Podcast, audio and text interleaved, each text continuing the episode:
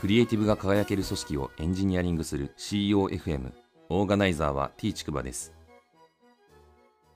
CEOFM 第243回です。アイスブレイクなんですけどコード人というメディアをご存知ですかね。技術的な記事がいろいろと集まってるメディアなんですけれども、そこの編集長のですね、近藤優子さんという方がいて、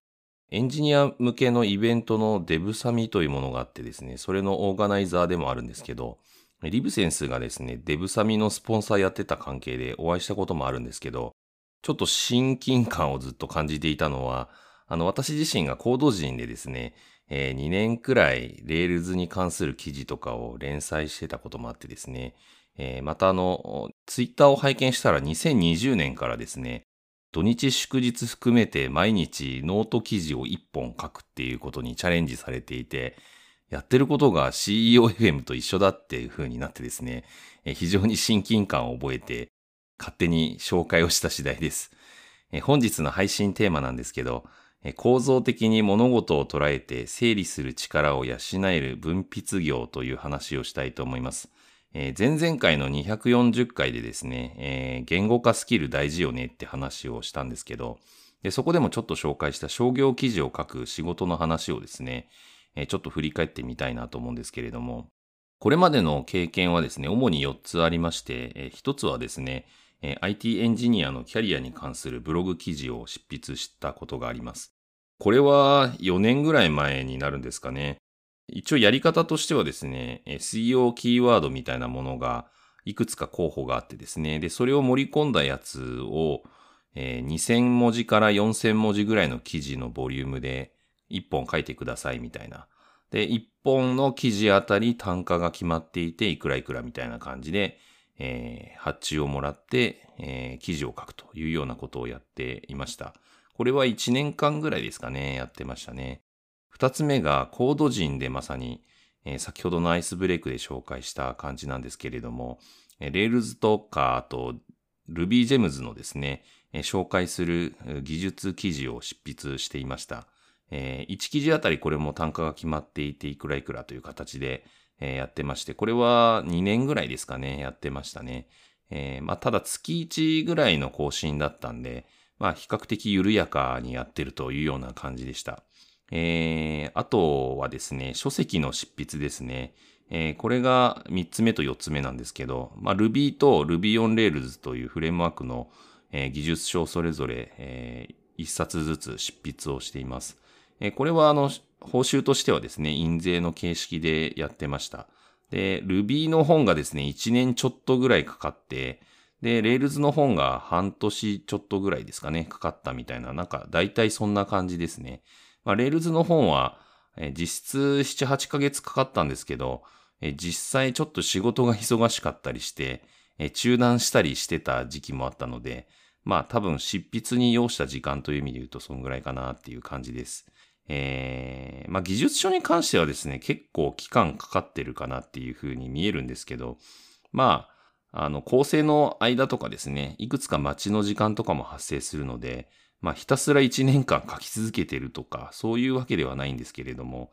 デザインができてきたりとかですね、えー、いろんな構成のやりとりが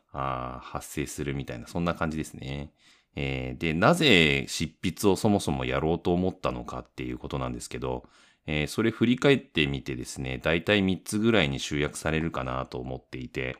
一つはですね、あの、情報をですね、人に伝える力として、文章力って一番基礎的なものだし重要だなっていうふうに、まあ、もともと感じていたというのはあるんですけれども、えー、この文章力みたいなものって、えー、死ぬ直前まで役に立つような気がしていて、まあ、ちょっと打算的かもしれないんですけど、えー、自分自身が起業したいなっていうふうに思っていたので、え起業した後はですね、結構自分がメディアみたいな立ち位置で発信したりするっていうことも増えるかなと思ったんで、まあ、それの予行演習みたいなところも兼ねてですね、えー、コツコツ積み上げていった方がいいんじゃないかみたいな、そんな思いもありましたという感じです。えー、二つ目なんですけど、もともと自分自身の文章力が微妙だなっていうふうに感じていたっていう背景もあります。えー、私自身、まあ文章は書いて、まあ仕事でもやってたので、まあなんとかそのコミュニケーションのキャッチボールができるレベルではあったとは思うんですけれども、読みやすい文章じゃなくてですね、えー、結構回りくどい表現をしてたんですよね。まあある意味整理されてなかったからそういう言い回しになっちゃってたのかなって今振り返ってみると思うんですけれども、まあ昔書いたブログの記事とか読み直すと、まあひどくて読んでらんないみたいな風にな思いに駆られることが あるなっていうのを、ちょっと反省としてやっぱり感じますね。えー、三つ目なんですけど、えー、強制的にですね、習慣化したかったっていうのがありますね。まあ文章力微妙だって思ってたんで、鍛えなきゃっていうことで訓練するためにもですね、習慣化しなきゃいけないんですけど、えー、それまでブログとか書いてたんですけど、あんま長続きしなくてですね、えやはりあの、習慣化してですね、もう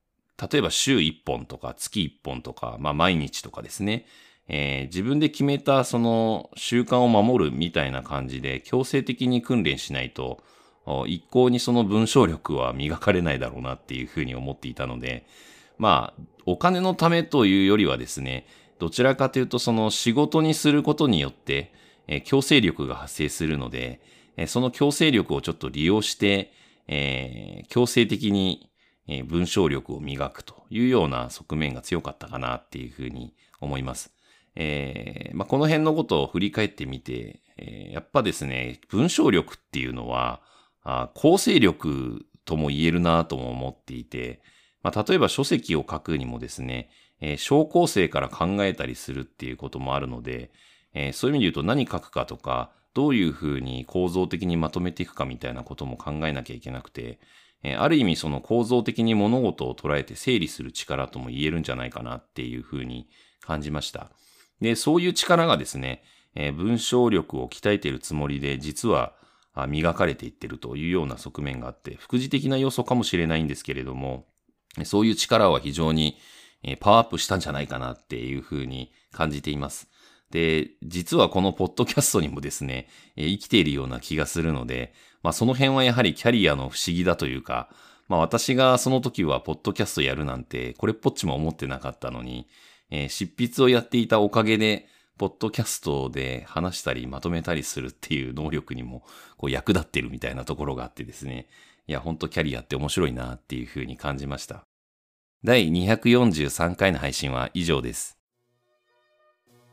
ご意見ご感想などあれば、Twitter アカウント t ちくばまでハッシュタグは CEOFM です。